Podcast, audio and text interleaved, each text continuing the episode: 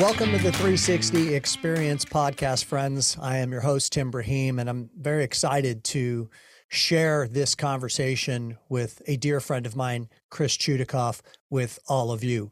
Now, Chris Chudacoff has played a very important role in my life. Not only was he one of my best friends in college, and not only were we fraternity brothers and had way too much fun together, but Chris is actually the person that got me into the mortgage business. Shortly after college, he went to become a loan originator with a local mortgage brokerage company. I found out that he was doing that for a profession, and he asked me and invited me actually to come sit with him at his office and shadow him for a week. And kind of after that, the rest was history. I dove right into being a loan originator as well. And we spent the first 6-9 months of our mortgage career working together. Now, Chris is going to be bringing in this conversation a vast array of wisdom that comes from having been in the mortgage business for 30 years now. He's presently a loan originator. He's gotten back to doing that and focusing on that, which I think makes his perspective very cool. Over the last 5 years or so, he's been focused on originating loans. But he also has held a wide variety of other positions within the business over the last 30 years. He's been an owner of his own mortgage brokerage company. He's been a sales manager. He's been the senior vice president of business development for a couple of national mortgage companies that were of prominence. And then, of course, he's back to doing loans for a living, which is where he started his career. He's doing it successfully in this important transition market of 2023, and he's going to bring some really cool perspectives to you on how he networks, how he manages his client database, and how he creates alternative referral sources from a wide variety of different other business professionals through his networking practices. He is a father, he is a husband, and he is a great friend to many. And I'm really excited for you to get to know Chris Chudacoff today. Before we get to the conversation, I want to remind you of a couple of bits of house cleaning items, if you will. Number one, at the conclusion of this show, there will be the post-conversation coaching from me, which is about 15 to 20 minutes where I'm unpacking some of the details that took place in that conversation and giving you some directive coaching around it.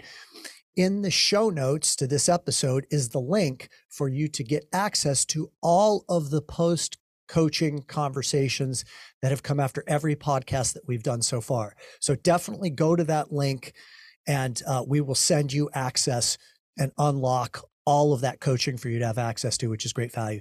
And then finally, please subscribe to the show. And please let anybody else that you know that you find the show to be valuable to, ask them to subscribe as well. The more subscribers we have, the better the guests I'm going to be able to have conversations with, which is just going to make things that much more better for everyone. And without further ado, my conversation with Chris Chudacoff. What is happening? What's up, TV? Well, I don't even know where to begin with you, man. Like, I want to laugh with you. I want to cry with you. I want to thank you.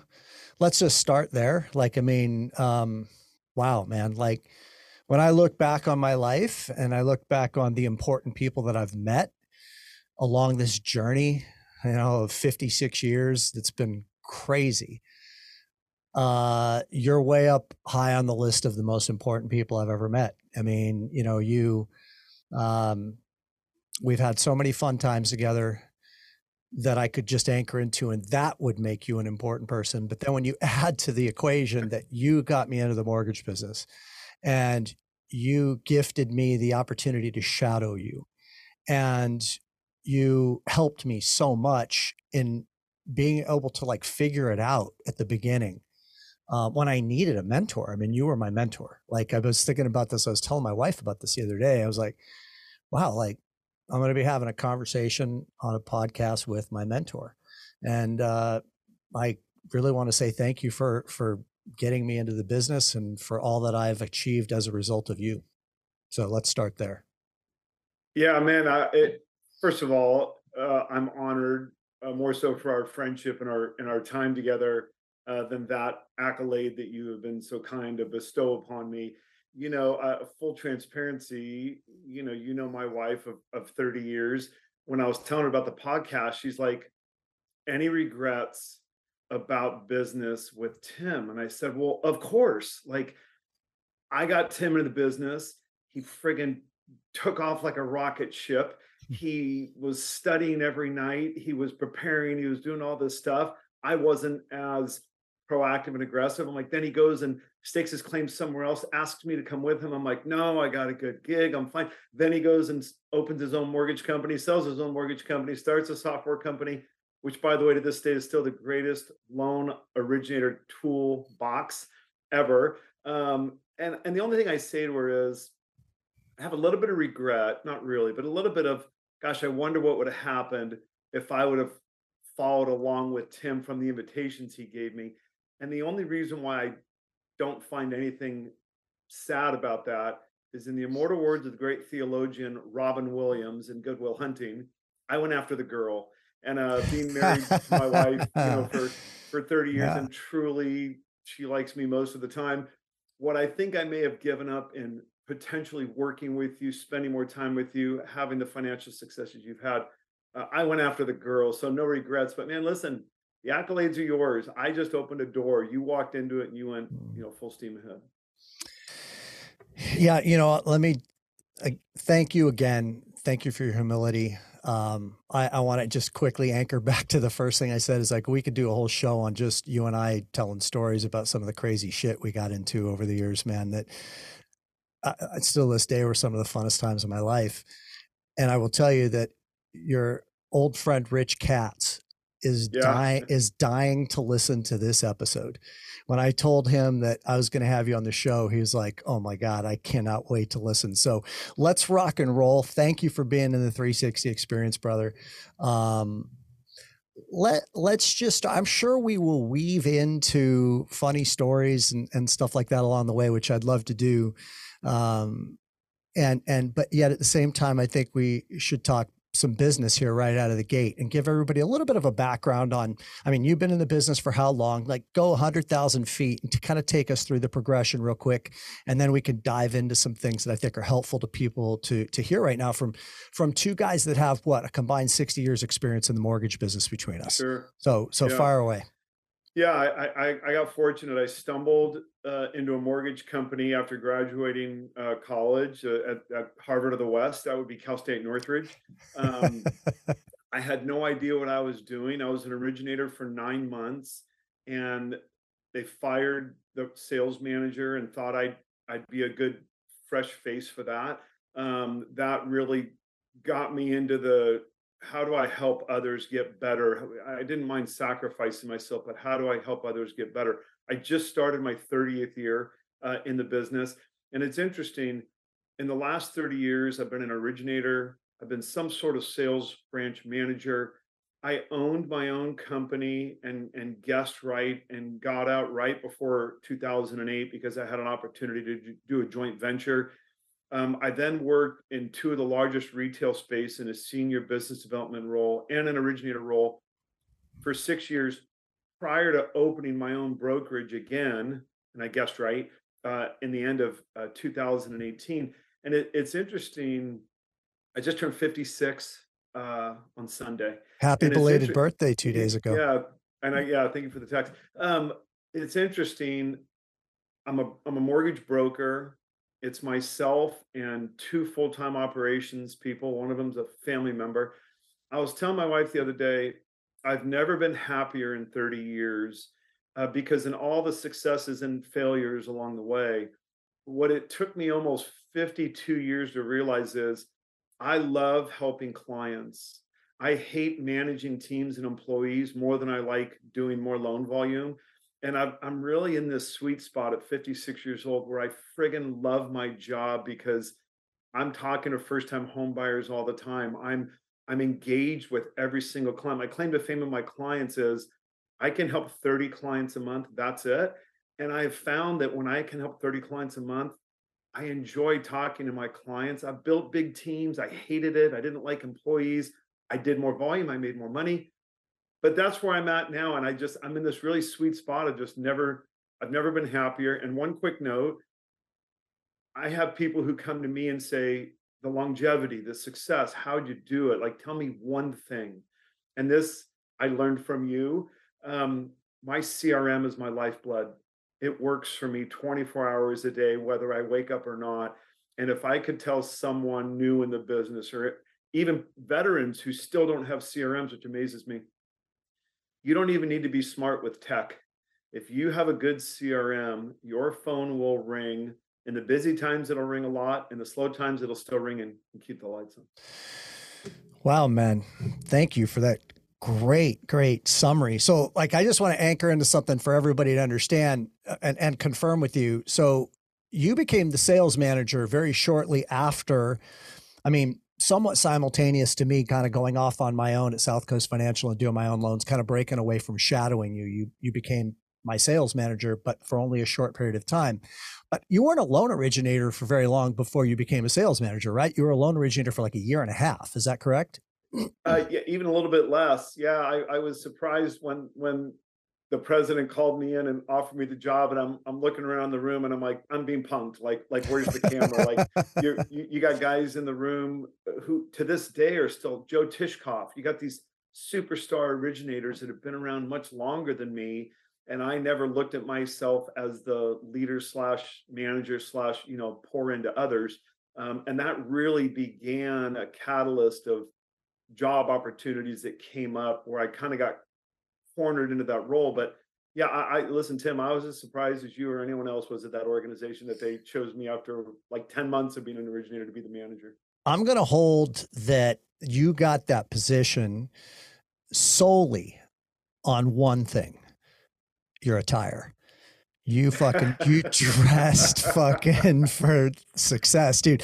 So let's go in the rears. Let's just divulge a little story here to everyone about when you used to work at Bullocks, right?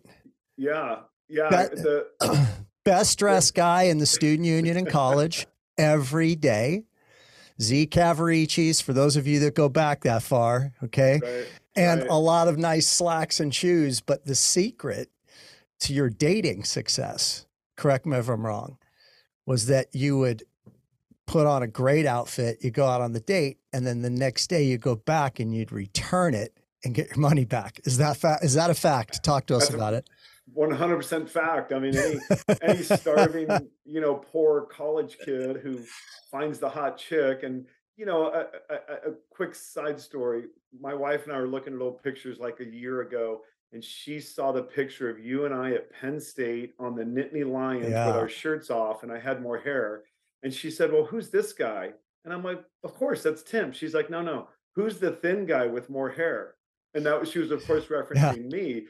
And so I didn't have the best looks. I had a great personality, and I figured I just needed to dress the part. So I'd put on a nice pair of pants or shoes or a suit from Bullocks. I'd put the tag underneath and hide it. I'd go out on the date. I'd return to the next day, and everything was fine. Such an amazing story. I tell that story to Trey about a couple of years ago, I guess it was, and he thought it was a great story too. Okay, so you said something so incredibly important that I don't want to skip over. 30 clients a month. I want to uncover a little bit more about that. Say more. I have some thoughts right out of the chutes, but I just want to understand, like, what's your thought about that entire decision to have 30 clients a month, no less or no more, excuse me.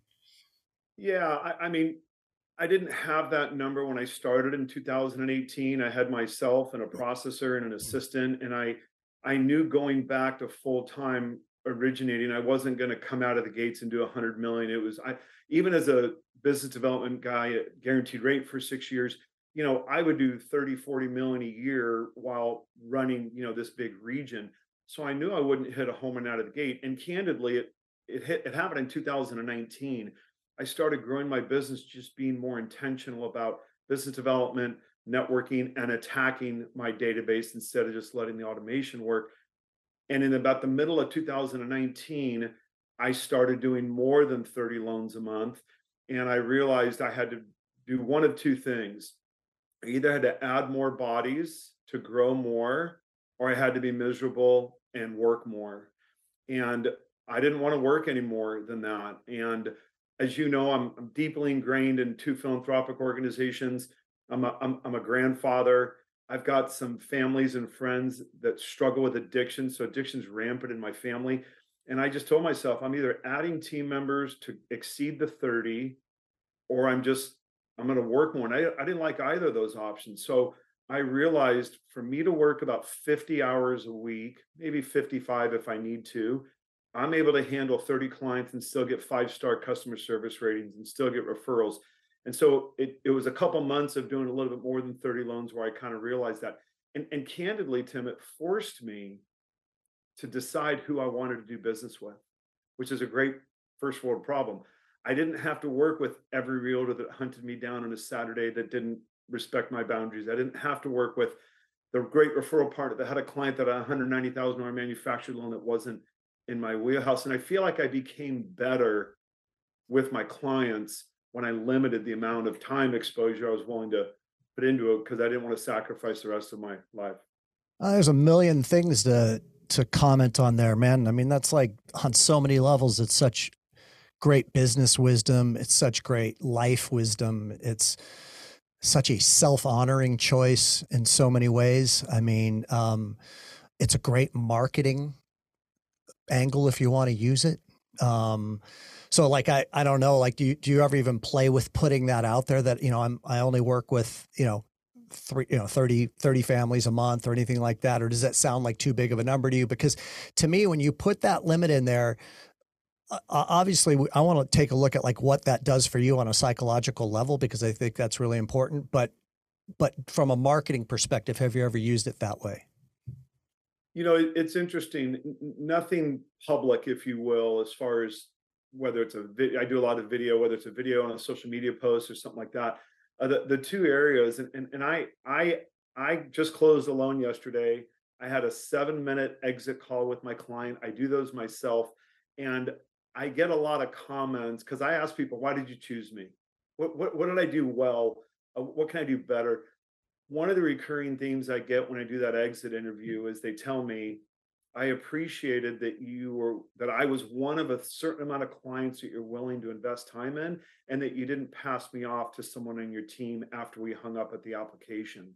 And I can talk about my flow and what my processor and assistant do. So that's the first thing. I tell every new client engagement, this is how many clients I can take a month, and let me tell you why. The second part is when it has come to some new sources, I'm a little bit different. I'm not so like ingrained with only realtors. Realtors only make up about 18% of my business.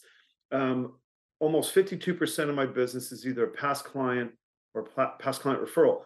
Over 30% of my business is referral partners that are not real estate agents, CPAs, financial planners, fiduciaries, estate planning attorneys, all of those other networking partners.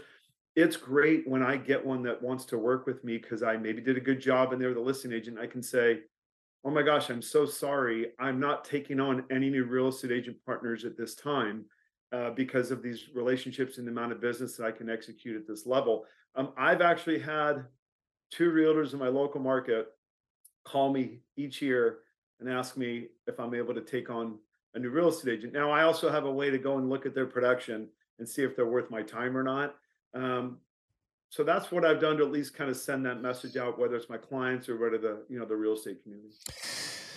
Oh my gosh, man, you're blowing my mind right now. First of all, you're doing so many things that are so important that most loan originators skip over and just don't do, like the exit interview or the post-closing call, whatever you want to refer to it as. But yeah, it's like so important. It's the final, it's for now, the final interaction that you want to leave them thinking about that is going to make them remember you. And that pausing and slowing down and doing it right and connecting and showing that you care and really leaving them with that final thought of, wow, Chris is a good guy.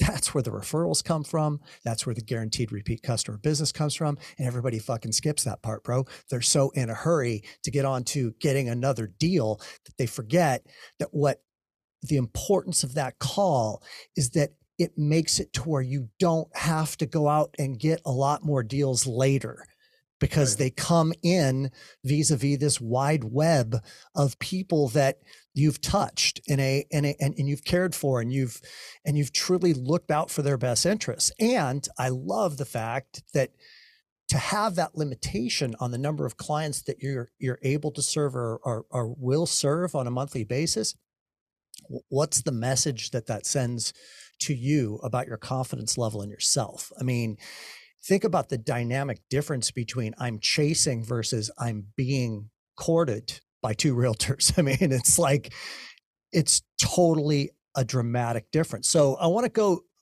a lot of places, but I want you to talk a little bit more about your I want to get to your database for sure. But I also want to talk about this, you knowing your numbers, 18% realtors, roughly 30% alternative referral partner sources. Do you have a strategy for building those alternative referral partner relationships, or has it just happened over time as a result of taking care of people the right way? How has that evolved? And go into some detail on that, please. Yeah, there's really two ways. And again, I love that I start out this conversation with you calling me a mentor. I'm that guy that opened up a door for a human, and I learned more from you in Loan Toolbox than you could have ever learned from me in the short time that we got to work together. If I'm interviewing someone, call it a new CPA, I tell them, I ask my clients 7 questions before we start that have nothing to do with a loan.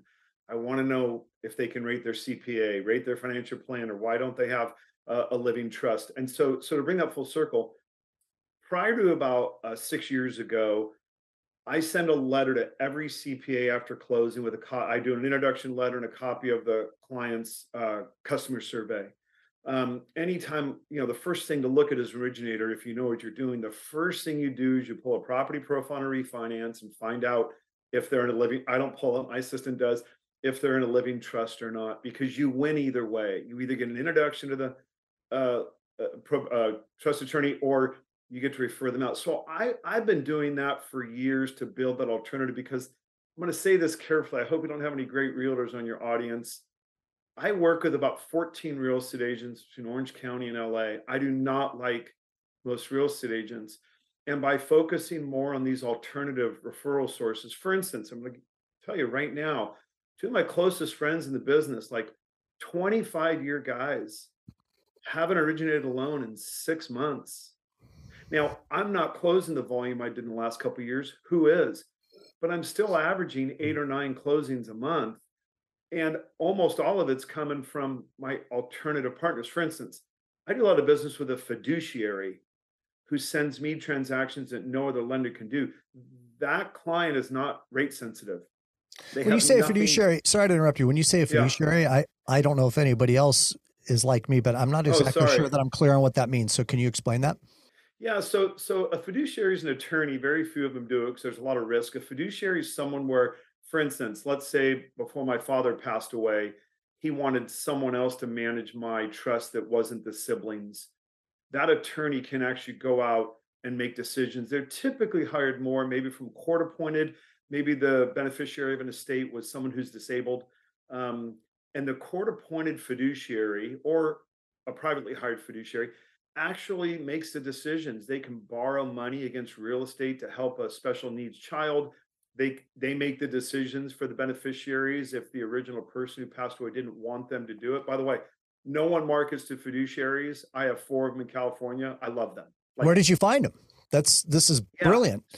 So that leads me into my second area. So, like a lot of people, I did the terrible BNI networking groups, the chambers, all that stuff. Ivan Meisner is going to be really happy to hear this clip. Keep going. So a short plug. I'm in Southern California. For people who don't know, I'm in Orange County. There's a Los Angeles-based networking group called Provisors. And Provisors, it's the major leagues of networking. If BNI is single A or double A, it's the major leagues. 60% of the audience is attorneys. And so, just so you know, I devote about 20 hours a month to this networking group, and I strategically go after the people that I can do business with. Estate planning attorneys, financial advisors are the best referral partners any mortgage originator could find. Again, the likes of probate attorneys, because there's real estate that needs to be dispositioned. The Provisors networking group for the last 6 years now accounts for over 25% of my business. And I track all that through my CRM. I print a monthly and then an annual report. Let me get some perspective on that for a second. So how many loans did you close a year in 21 and 20, let's say? Yeah, I did north of 350 both years. Okay, so 30 deals a month. There's your 30 families. And it represents how much, what percentage of your business do you say? 30%? This networking group represents over 20, almost 26% of my total loan production. Okay, so 75 loans a year. Last I checked, Southern California has pretty good commission sizes. Yeah, so my average loan amount is about $585,000. Okay. So we're talking, you know, some life-changing. This is a life-changing identification of a group that you've been a part of. You've been devoting 20 hours a month of your time because it requires that to do it great. And it's a life-changing experience. I mean, there are a lot of people that would love to do 75 loans in a year, period, much less that being only 25% of your business. Keep going, but maybe you can. So the fiduciary was found through, is that how you got those fiduciaries, is through Provisors? Yeah, I got referred to an estate litigating attorney. So that's the power of this networking group. Like, you get brought in, like there could be 4 or 5 of us on one transaction that are all in the same group. And so there was an estate litigation attorney. People were fighting about the estate. They had to get a fiduciary involved. They contacted me and said, you should talk to this fiduciary. He's always struggling with helping get real estate financing for the real estate that he's, you know, managing for some of the people that are beneficiaries. So it was referred by another networking member. And then this fiduciary has referred me to 2 of his friends that are also fiduciaries, because they all dance in the same circle. Have you had your disc done? Your disc assessment? Have you had a disc assessment? Oh, disc assessment. I have not. I'm sure you're probably a high I. I mean, just from how well I know you or knew you for most of your life, and then what you're engaging in, because it's networking is, you know, requires some extrovertedness. I don't know if you heard the conversation with Barry Habib and I in January in the show. I did. It was a great one. Yeah, thank you. He did a wonderful job when we talked about networking. I thought he added a ton of value just in some of the art forms of it. I also think that it's really fascinating that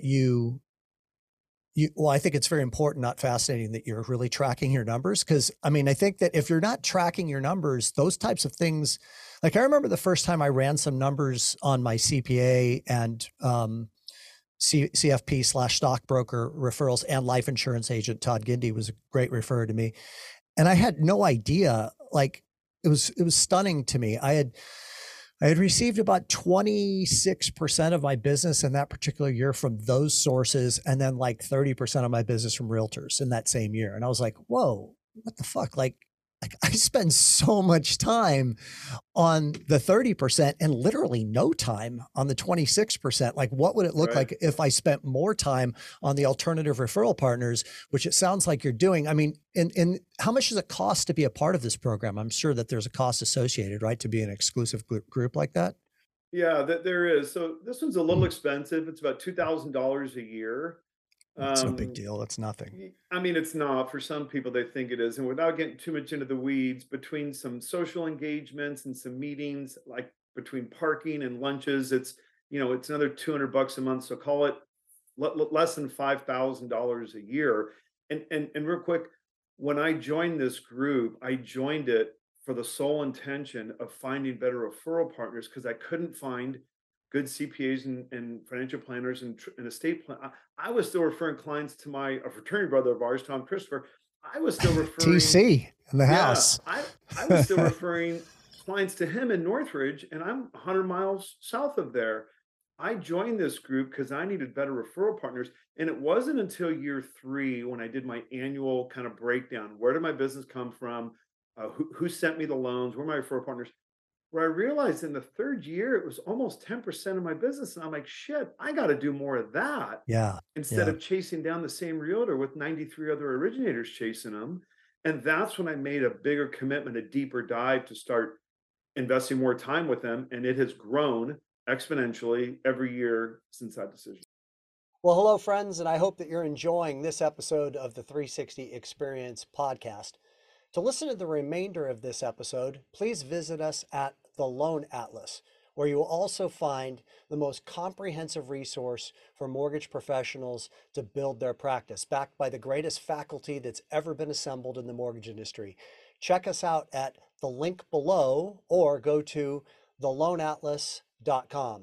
Look forward to having you as a guest on our next episode of the 360 Experience Podcast.